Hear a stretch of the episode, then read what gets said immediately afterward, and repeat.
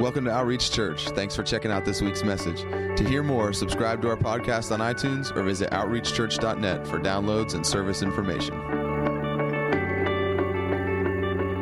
How are you guys? You good? Um, man, yeah. It is good. You know, the truth is, what Zach was saying about, you, like, you don't want to leak Jesus. You hear people say that sometimes, everywhere we go, just leak Jesus. But the truth is, is you're meant to overflow him because you're always meant to be filled. Never, people are never supposed to receive it at your expense. They're supposed to receive at his expense, the overflow of your life. Uh, otherwise, you're running out. If the hole's in the bottom, it's a limited supply. And that's how you get people that burn out. That's how you get people that say, you know, I used to believe, or I used to do, or I tried living, and all these different things that lead to burnout is because you're giving out of yourself rather than the overflow of Him. And you were never meant to live that way. It's always supposed to be a, a, continually being filled by Him and continually overflowing that to the people around you and in the world around you. Um, it feels like fallout now, doesn't it? I was I was sick. Um, I, I think that might have only been like the second or maybe third Sunday I've missed in nine years being sick, and uh, and Dylan did a great job, and Tom the week before.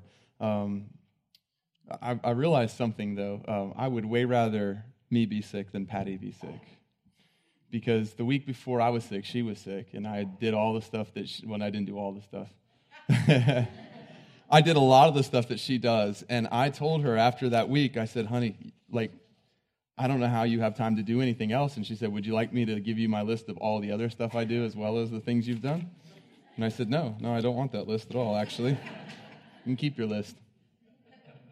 I, I get sick in our house, you know, barely misses a beat. She gets sick and it, the world screeches to a halt, you know? And I have, I feel like I'm, I'm, I'm just being so uh, overworked and, and working so hard to, to try to keep up, but it is good to be back. Um, turn your Bibles to Matthew chapter 13. Um, I was thinking about this this morning earlier when I was talking about just how the seasons changed. I, I walked outside yesterday and I felt that cold air and I realized the seasons have changed. Like, you know, you, you know, because the, the, the days and you look at the calendar, but all of a sudden you feel that change of season. And, and I, I was thinking about that this morning. I was thinking, man, don't have any season of your life that you give to the enemy.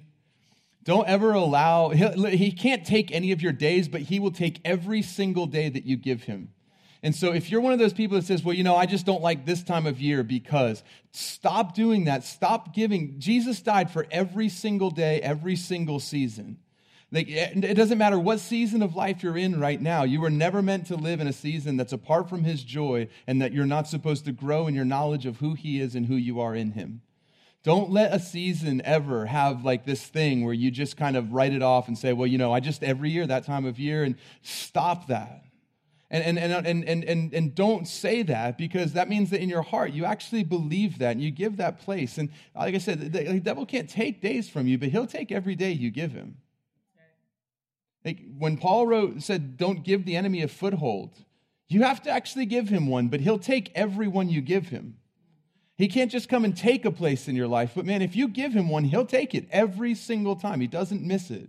And it's the same with days of your life or seasons of your life. If you just kind of say, well, that season and you write it off, like don't do that. Like start actually seeking him and saying, God, I want to know you in this season. I laid in bed and I, and I, and I decided, I was like, if I'm going to lay in bed, God, I, I, was frustrated because the whole time Patty was sick, Jackson was sick before her, and Aaliyah wasn't feeling good, and then Patty got sick, and I was praying the whole time. I'm like, Lord, I can't get sick. Thank you that I walk in wholeness. I, you know, I just thank you for healing in my body. And, and it was awesome, and I didn't get sick at all the whole time. And then it was like the second Patty started feeling better, I was like, all right, shoo, I can get sick now. And I don't know that I actually said that, but I think in my heart I kind of positioned myself that way. Like I stopped praying and thanking Him for, for wholeness and healing. And I, I just kind of relaxed. And I'm not saying I made myself sick, but I was frustrated because I was I'm laying in bed and I'm reading His Word and I see in His Word all the promises that He has and I see who He is and and, and then I puke. You know, it's like, thank you, Lord, that, that, that like by your stripes we've been healed. And Father, I thank you that every person that came to you and asked you to be healed, you granted for them to be healed. And God, I'm so thankful for that. And I, I, would, I would like, I was getting excited and then all of a sudden I'd run to the bathroom and throw up. And, and, there's this tension, right? That, that's what happens when you follow Jesus and when you, when you actually read the word and study the word and you, and, you, and you refuse to settle for less than what you see in his word. There should be this kind of tension in our lives where we see what the word says, but we also know what we've experienced, and the two don't always line up. And it's okay to have that tension of saying, like, God, I'm not exactly sure why, but I'm not going to settle my theology for less than what I read in your word. And so that's where it was. It's laying in bed saying, God, I know I'm not better this second, but I promise you, I'm not going to settle and say, well, I guess this is as good as it gets. It's this tension of saying, like, Lord, I want to know you more. I want to see more. I want, I want to be able to, to, to have and to experience what I read in your word and what I know is possible, what I see is your heart for people. But yet not condemn myself for any time that I don't because I'm in process and I'm growing and I'm becoming like you, God. And so there's grace on my life to actually continue to grow and to, to celebrate where I've come from, but never to settle and become comfortable there and say, this is as good as it gets. And that's that tension. I, I lived with that tension this past week. Um, but I was, I was talking to a friend a couple weeks ago, and he said, You know, there's, there's something I'd, I'd love to hear you talk about more. And it was actually a message that I had been um, thinking about that I preached a couple years ago, and it was a passage that I've been kind of reading off and on. And so I want you to turn there, and, and there's some stuff in there that, that I feel like the Lord showed me. It's pretty amazing new stuff that I hadn't seen before. That's Matthew chapter 13. We'll start in verse 1. It's a super familiar story. Um, and I feel like sometimes there's danger in these familiar stories. I feel like sometimes we hear these, these stories since we're kids, and so we know the end and we know who we should be in the story. And so when we're listening to it, when we're reading it, when we're studying it, we're waiting to get to the part about us. And, and, and of course, us is always the good soil, the good tree, not the Pharisee, the wise man that built his house on the rock. But the truth of the matter is, is it's not always all or nothing. Like we can, we can, we can sometimes fool ourselves. Like with, with, whatever we decide the gospel is, you know, if, if it's simply just to be saved, as in not go to hell when we die, then if we have given our lives to Jesus and trusted Him for salvation, then that's where we settle. And so now every story, we're the good soil, we're the good tree, we're the good house, because we've got that one issue settled. The truth is, is there's so much more to salvation. And as we discover the depths of this salvation, we can start to realize that, man, I maybe have some good soil over here, and I may have this part of my life built on stone, but I've got some sandy areas over here. Or, or, or there may be some rocks in my, in, in my heart still, even though the, some of the soil in my heart is good and is producing fruit. And I think it's wise for us to like not like hear these familiar stories and, and, and just like lump ourselves into the good part and kind of endure the rest of it, waiting for them to start talking about me. And think that maybe there's something in what Jesus spoke that pertains to us, even beyond just the point of heaven or hell salvation. And so Jesus was talking, this is what he said. He said, That day Jesus went out of the house and was sitting by the sea. And the large crowds gathered to him, and so he got into a boat and sat down, and the whole crowd was standing on the beach. And he spoke many things to them in parables, saying, Behold, the sower went out to sow. And as he sowed, some seeds fell beside the road, and the birds came and ate them up. Others fell on the rocky places where they did not have much soil, and immediately they sprang up because they had no depth of soil. But when the sun had risen, they were scorched, and because they had no root, they withered away. Others fell among the thorns, and the thorns came up and choked them out. And others fell on the good soil and yielded, a crop, some a hundredfold, some sixty, and some thirty. He who has ears to hear, let him hear. God, I thank you for your word. I thank you that it's alive. God, that this is never a once and done have you figured out, move on to the next, Father, that, that you continue to give depth of revelation, that you speak truth upon truth upon truth, that you build line on line, precept on precept. God, I thank you that we do have ears to hear. I pray that, that the Spirit of God, that you would come and open our ears to hear, that we have the mind of Christ, that, that you would take everything that is His and make it known to us like He promised. That our hearts would be this, even as we read about here, the good soil, that the seed of the Word of God would make its way down deep into our hearts and would produce what it was intended to produce in our lives. In Jesus' name, amen. So Jesus explained this parable, but how many of you know that there was probably more meaning to it than just the simple meaning that he gave the disciples that day? I have to believe that because he said to them, I have many more things which I would like to tell you, but you couldn't bear them all. In other words, like uh, there's so much more than what I've taught you in the things that I've said. He said, but when the Spirit comes, He will take all that's mine and make it known to you.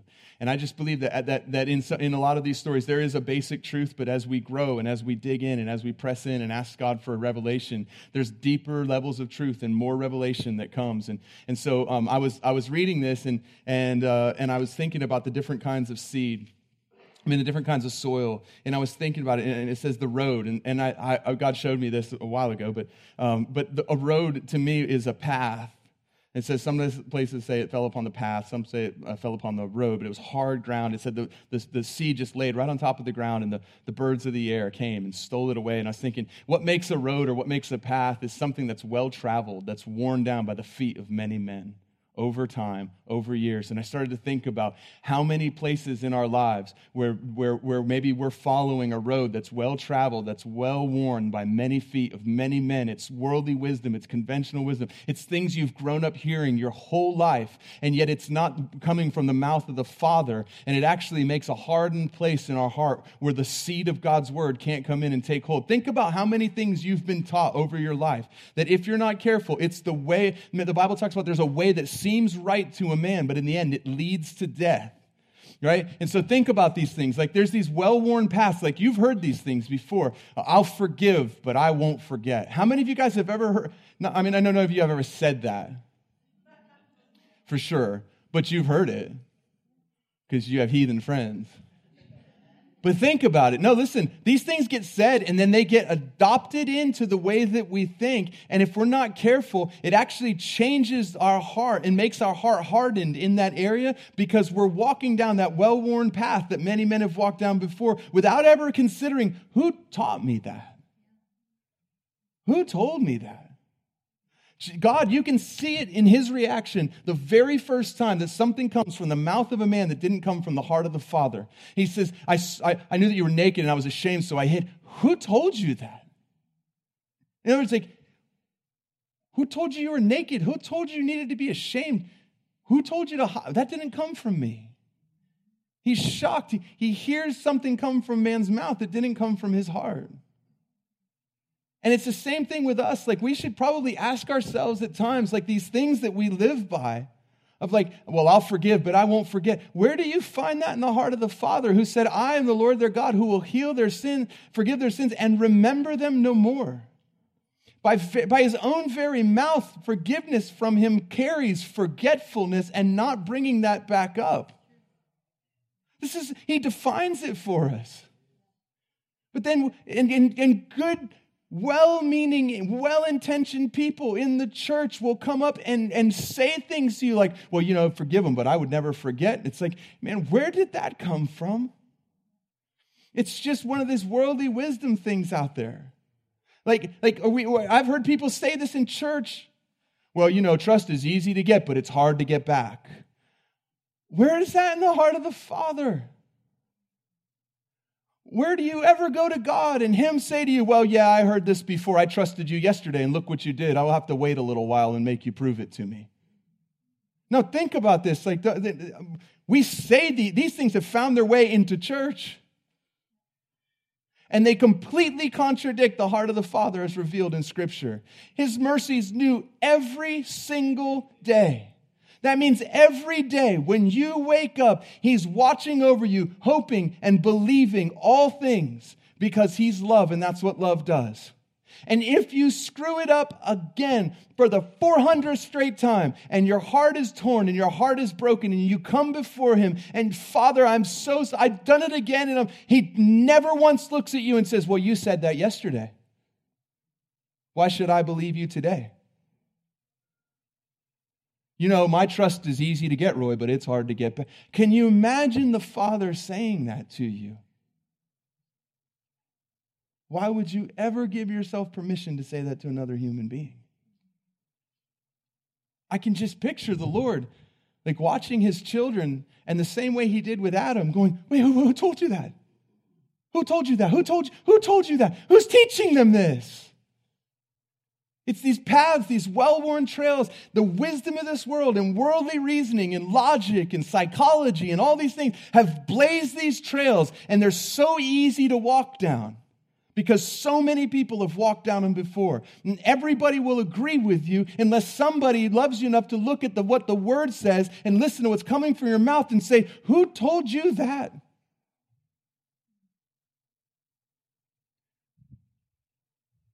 Anything that you're thankful the Lord would never say to you should never come from your mouth to another human being. If you've ever thanked God for an attribute of His towards you, you should never give yourself permission to act less than that towards somebody else. And so, so we have this thing where it's like this, these, these, these, these, these sayings just get tossed out there. I mean, how many of you guys grew up in church thinking that it was in the Bible that God helps those who help themselves? Don't raise your hand, we're filming. I'm just kidding. No, really, we, we, we say these things and, and, and, and we repeat them often enough. That's why Paul said, be careful for the fine sounding arguments. It's the, it's the thing that sounds good, it's the one that gets repeated often. It's the one that most of the world would live by. That's why we're called to be a peculiar people. That doesn't mean go be a weirdo just so you people will say you're weird. Like not weird for weird's sake. It just means when you live your life according to the word of God, it should look weird to people who are not living their life the same way. Like you're not trying to be weird, you just are. No, really, think about it. Like it's weird when somebody does something to you. Listen, this is weird. Weird is a man hanging on a cross looking at the people who hung them there and more concerned for their souls than his pleasure and pain. Father, forgive them. They just don't know what they're doing.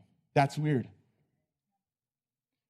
Equally weird is a man looking at people who have rocks in their hands and hatred in their heart and murder in their eyes, who are about to end his life here on earth, and the same thing comes from his mouth Father, don't hold this sin against them. That's weird. That looks really weird to the world when they're about to stone this man to death. And all he cares about is their soul for eternity rather than his body momentarily. That's weird. It's weird when somebody does something to you that would cause other people to run from you, from them, and to hate them, and to condemn them, and to label them, and you actually forgive them, and you pursue them, and you love them. That's weird enough.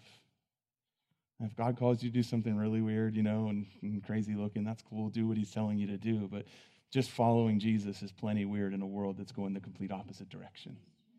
Just loving people, loving, truly loving people is super weird in a world that is so full of manipulation, where love always has a string and a hook attached to it, where I love you is only said to get an I love you back or to get something in return rather than for the sake of love itself. And just love people. You'll be plenty weird. You just trust me, and he doesn't need your help. the life he calls you to will look weird enough on your own. You don't need to help him.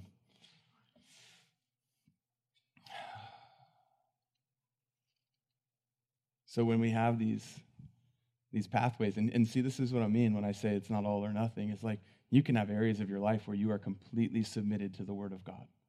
Where if someone was to come to you and say something that was unbiblical, you would look at them and say, well, that's not true because the Bible says. Well, that's not true because this is what the Word says. Like if someone came to you and said, you know, there's a bunch of different ways to get to the Father. Like, you know, Jesus is cool and that's awesome and that's one way, but man, there's a bunch of different ways. You'd look at them and you'd say, no, that's not true. Why not? Because Jesus himself said that there's no way to the Father, that I am the way to the truth and the life. No man cometh unto the Father except by me. And so in that area of your life, you're, you're, the, the seed of God's Word is producing the fruit of belief and faith, and, and, and, and you, would, you would reject uh, something that wasn't true, but let somebody come along and tell you something that feels good and agrees with where you are in a different area of your life, and you might not be so quick to reject it. I mean, not none of you guys, but I've heard there's people like that that will allow things that make them feel good where they are into their life and even adopt it into their language and begin to speak them. And you know what the worst thing about that is? Is every single time something that's not true and doesn't proceed from the mouth of the Father comes out of your mouth, you help to pave that road for the next person that's walking, and you make it a little easier for the people following you to walk that same path.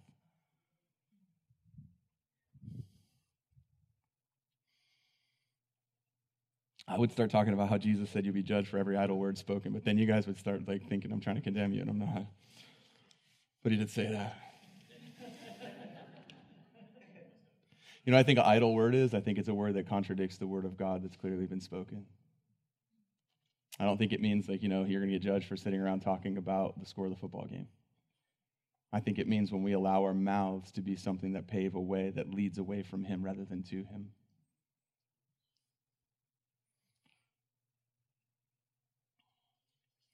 And he said, Others fell in rocky places where they did not have much soil, and, and immediately they sprang up because they had no depth of soil.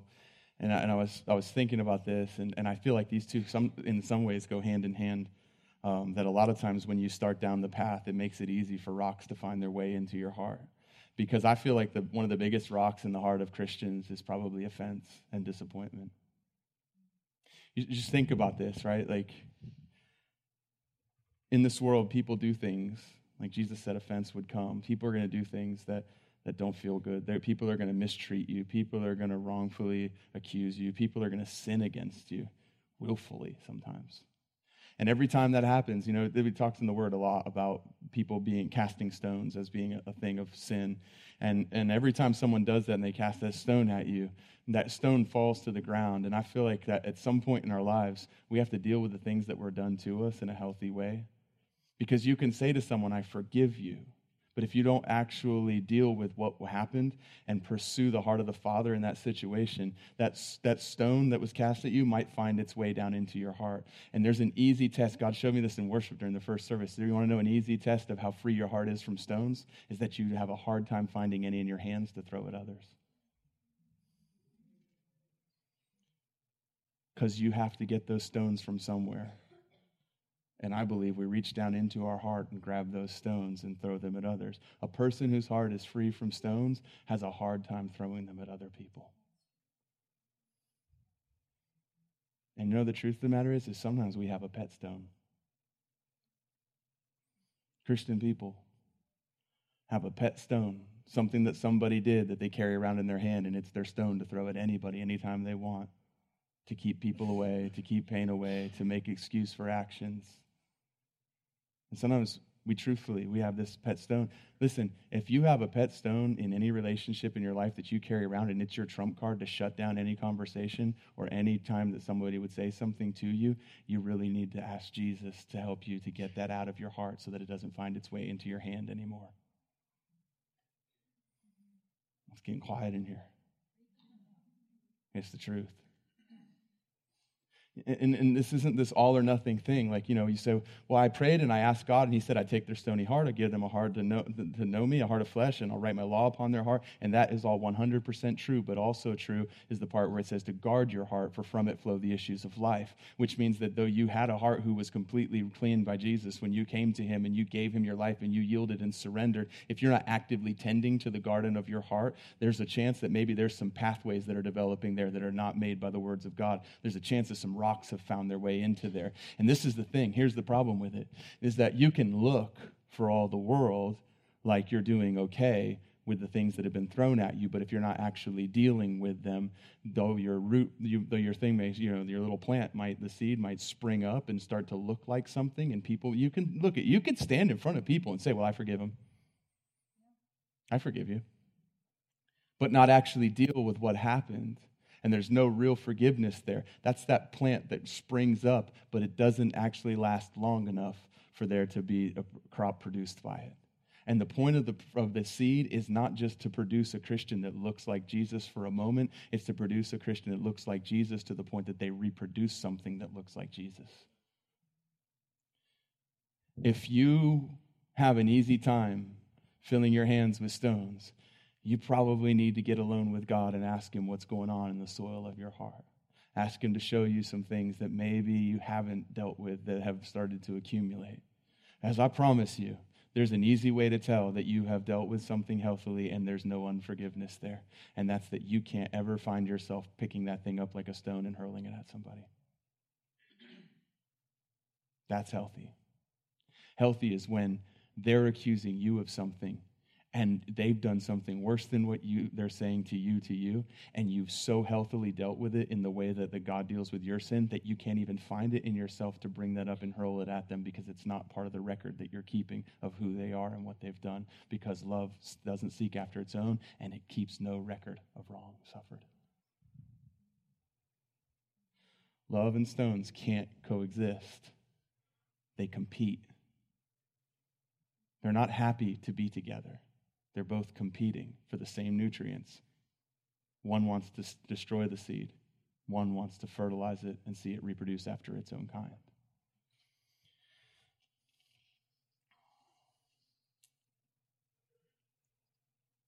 Others fell among the thorns, and the thorns came up and choked them out. I feel like I feel like these kind of make one makes the, the other easier if you've got a path in your life that's not by Him and you've allowed things into your life that have caused your heart to get these stones to accumulate, and you've got some, some things in there that are not from Him, it becomes easy then for thorns to grow in and choke out. And I feel like thorns are basically anything that would compete for God's attention and time and place as Lord of your life. Think about this. Like in most Christians' lives, it, lives, it will be good things.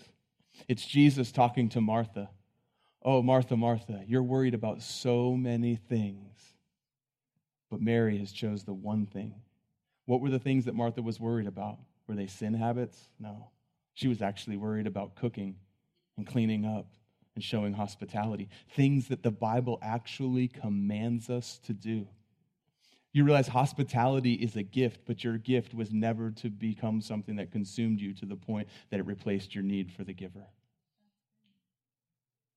Think about it. This is what happens. This is why there's, there's, there's ministers out there who, who they're building a great name and they have an amazing ministry, yet they feel alone and empty and broken with no real relationships because they've made every bit of their focus what they're doing rather than the one they claim to be doing it for.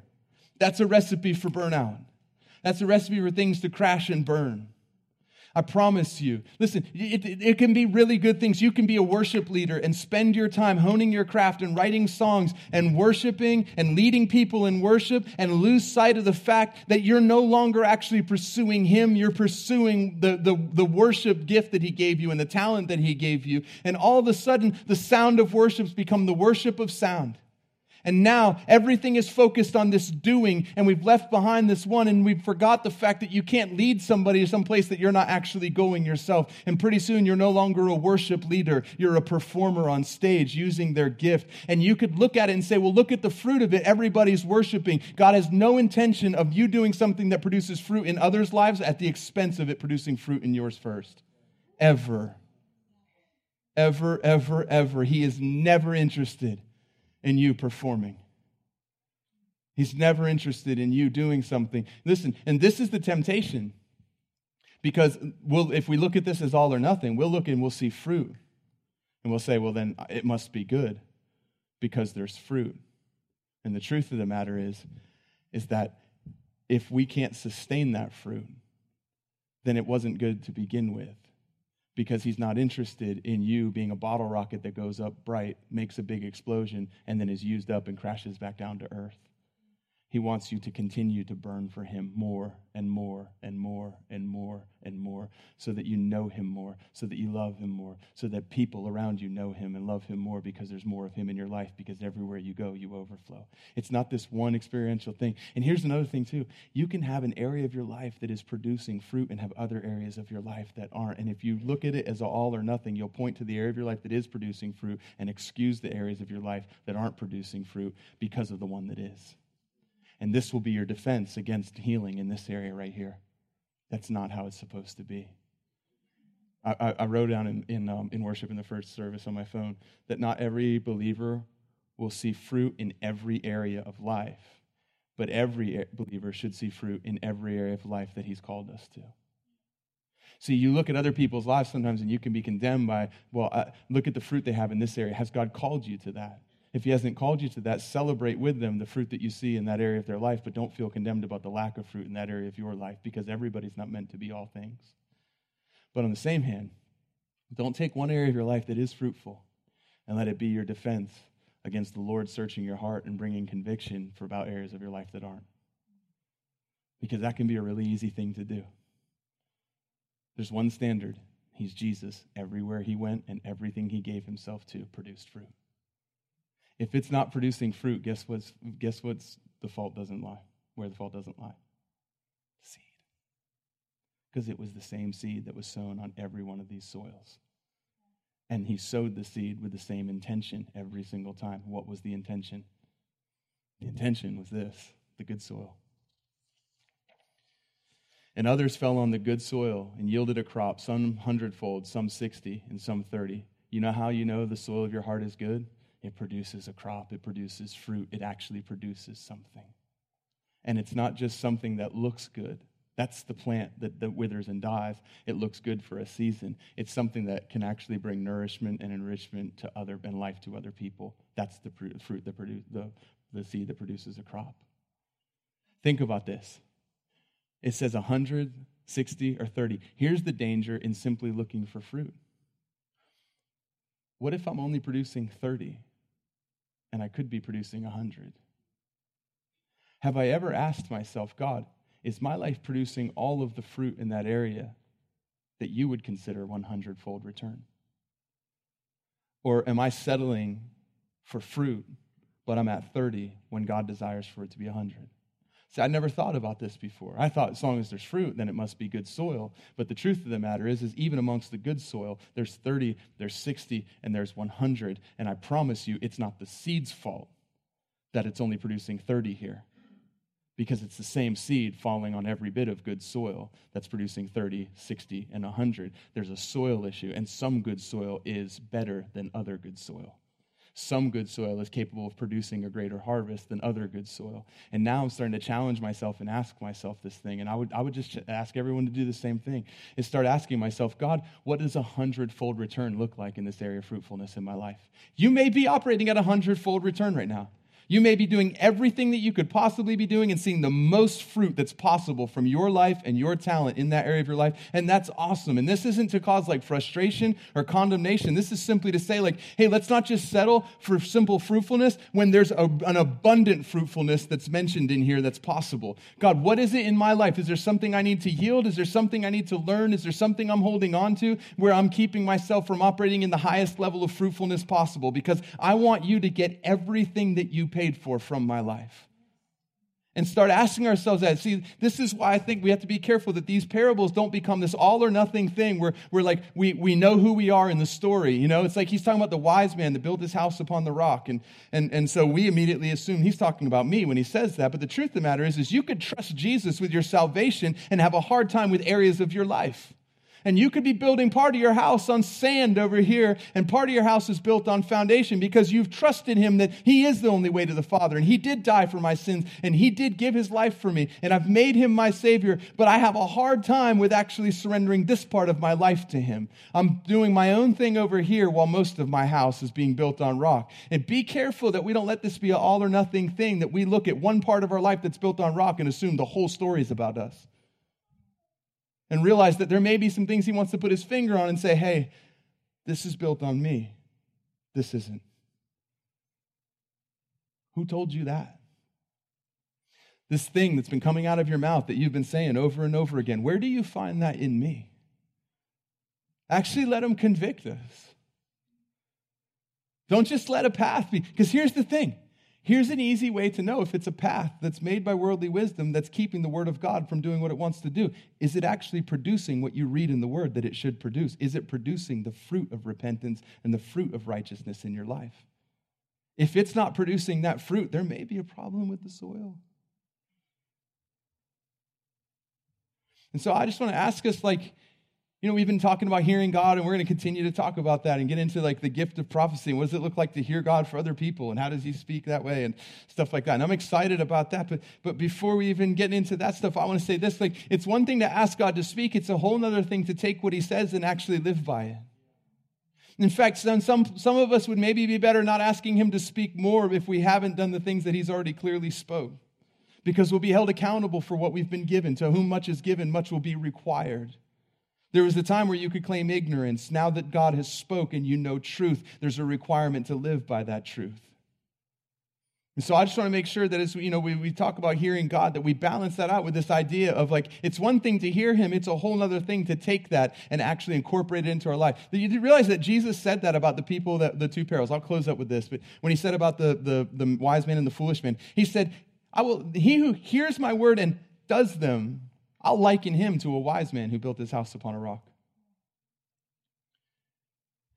He says, basically, two men are building houses. You just think about that. Like, they're actually doing it. They're building a house. And for everybody watching, both of them look like they're doing the exact same thing. From the outside, everything looks right with both houses. And it says that they were building their house. He says, now, now to him who hears my word and does not do them, I will liken him to a foolish man who built his house upon the sand. He said, And when the rains came and the storm came and the wind shook, then the house on sand collapsed, and great was its collapse. The house on the rock stood firm. It's not just hearing him that made a difference, because both people heard him. And both people were trying to build something, were building their life on something. It's actually hearing him and letting that be the thing that I build my life on. Not things that people have spoke over and over again that feel good because it justifies me in my situation. Let the word of God challenge me. Let it break up that hard ground. That's how that hard path gets destroyed, not just for you, but for the people that are walking behind you, that are following you, that are listening to you, that are watching your example. You break up that hard ground by the word of God coming. And, it, and, and the rain and the water of his word softens the ground. And suddenly there's humility comes and there's repentance and there's this understanding that I've been living my life in this area of my life based on something that didn't proceed from the mouth of God. And that's okay. It's not okay to keep doing it, though. There's grace, there's forgiveness, but now comes the responsibility of saying, God, would you break up that hard ground? Or maybe I'm someone who easily finds stones in my hand to hurl at other people, or I've got that one pet stone. Some of you guys know what I'm talking about when I say the pet stone. I felt it when I said that. I didn't say that in the first service. When I said it in the second service, I felt that some of you guys know exactly what I'm talking about when I talk about the pet stone that you carry around. Listen to me. Ask Him to help you deal with the issue in your heart so that you can't reach in there and grab that stone out ever again because the ground's become soft and tender. And now it can receive the Word of God and actually bring forth the fruit that the Word of God is supposed to bring forth. Or maybe there's things in your life that are good things that have taken the place of the best thing. It can happen. It feels really good to use the giftings that God's given you. And a lot of times you'll see fruit. And that can make it even easier to go in that direction. But the truth of the matter is, is it's never meant to be a replacement for intimacy and time with Him and love for Him. Your gifting was never meant to be a reason to come between you and Him. It was meant to be something that draws others closer out of the overflow of the time you spend with Him. There's good things that Mary, Martha was doing. Think about it. There's dishes and there was food and there was all these things that we're commanded to do. We're commanded to show hospitality. It's actually, hospitality is listed as a spiritual gift. It doesn't get talked about as much as some of the others because it's not as glamorous, because sometimes it involves a bunch of dirty dishes and people that need to be fed. But it's amazing. And it's no less a gift than any of the other gifts. But Jesus said, Listen, Martha, Martha, here's the problem though. It's right now. It's time to be with me. There'd be plenty of time for that other stuff, but you won't get this time back. Mary's chose this right now. You could choose this too. And then when I leave, then there's plenty of time for all that other stuff. And you'll be doing it out of the overflow of what you receive from me rather than begrudgingly wondering why others aren't doing what you're doing. There's an easy way to know if what you're doing is out of overflow. You don't care if anybody else is doing it or not, you're still going to do it. If all you look around and see what others aren't doing, and even if you're doing, you're keeping record of what everybody else isn't, you're not doing it out of overflow. You're probably doing it out of Martha. You might even be doing it because other people aren't to give you even more reason to be right and find wrong with others. That'd be horrible. Because Martha was so aware of what Mary wasn't doing. Yet I promise you this once Mary was done sitting at the feet of Jesus and he left, she probably floated into the kitchen, cleaned the dishes while worshiping God and not thinking one thing about who wasn't in there helping her because she was thinking about the one who was in there helping her.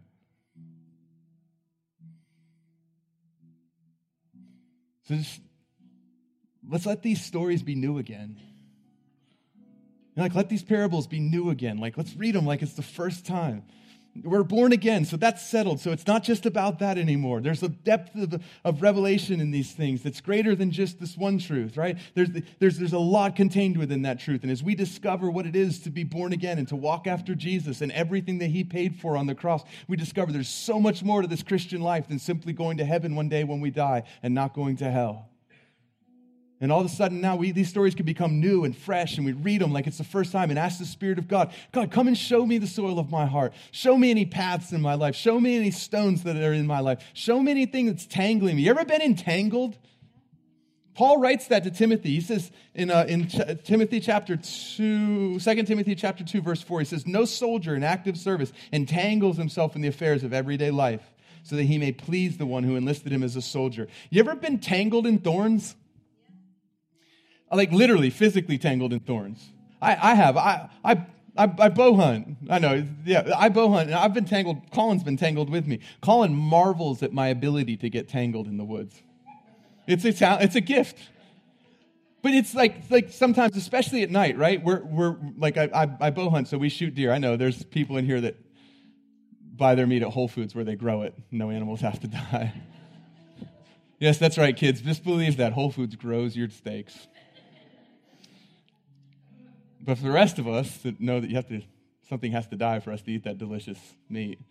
Uh, we, we, we were bow hunting, when we're bow hunting, and sometimes, you know, we shoot one in the evening and you, you let them go for a while, and so it's pitch black dark, and we meet up and we start tracking these deer together, and, and you're so focused on looking for the next spot of blood or whatever it is that you're following to find this animal, and you've got this limited scope of view to this flashlight and you don't even notice things around you because you're so focused on this one thing. And then all of a sudden you go to take a step and something tears at your cheek.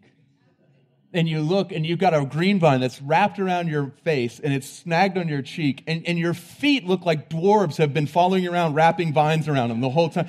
You, I don't even know how you could get so tangled without trying. And you're just stuck and you can't move forward. You are tangled. You're ensnared. The thorns have wrapped you up and they have actually stopped you from moving forward. And sometimes when that happens, the best thing that you can do is just stop trying to go forward, back up a little bit, get free. If you've got a friend that can help you with it, it's really, really helpful. It is. But I mean it in real life too, like, like in spiritual matters. It's really good when you find yourself tangled if you've got a friend that can help you with untangling. And you cut those vines away get rid of them, undo them. It's good things. Without even realizing it at times, can start to entangle around us. And then all of a sudden, we find ourselves one day stuck, hooked by thorns, and not able to move. And it happened slowly. It wasn't like you made this evil choice. You just continually gave more and more. And the problem is, there's only so much of you that you can give, and everything that you're giving here, you can't give there and things get out of proportion and things get out of whack. And all of a sudden you realize, man, I've been giving so much of me to this that I'm missing out on the one that I want to really give to and that I need to receive from. So let these stories be fresh. Ask the Holy Spirit. Just get alone this week. Read that story over and over again and ask Him to show you your heart. Ask Him to show you if there's any areas of your heart that He wants to help plow. You realize that when you drive and you see a beautiful field with no stones, it's only because somebody's tended to that field over and over and over and over again. It didn't just grow that way naturally, and it doesn't just stay that way. It has to actually be intensely worked to make sure that as things pop up, they're dealt with in a healthy way. They get out of there so that they're not competing for nutrients for the thing that they want to grow. An unattended field will become overrun, it'll get choked out may end up being a path that people just cut through on their way to somewhere else. God, we thank you for your word. Thank you that it's alive, God. I just thank you for, for showing us, God, for loving us enough to not leave us anywhere, God, but to always call us into more.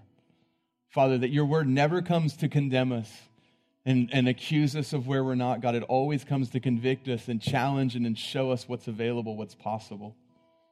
Father, I just pray that, that we would let these, these words of Jesus, let, let them be new and fresh again. God, don't let us just read through the story to get to our part, but realize that maybe there's part of every bit of it that speaks to us, Father. That we would be humble before you, God, and allow you to speak to us. And then we would be doers of your word, that when we hear you speak, we respond by doing what you've called us to do. In Jesus' name, amen.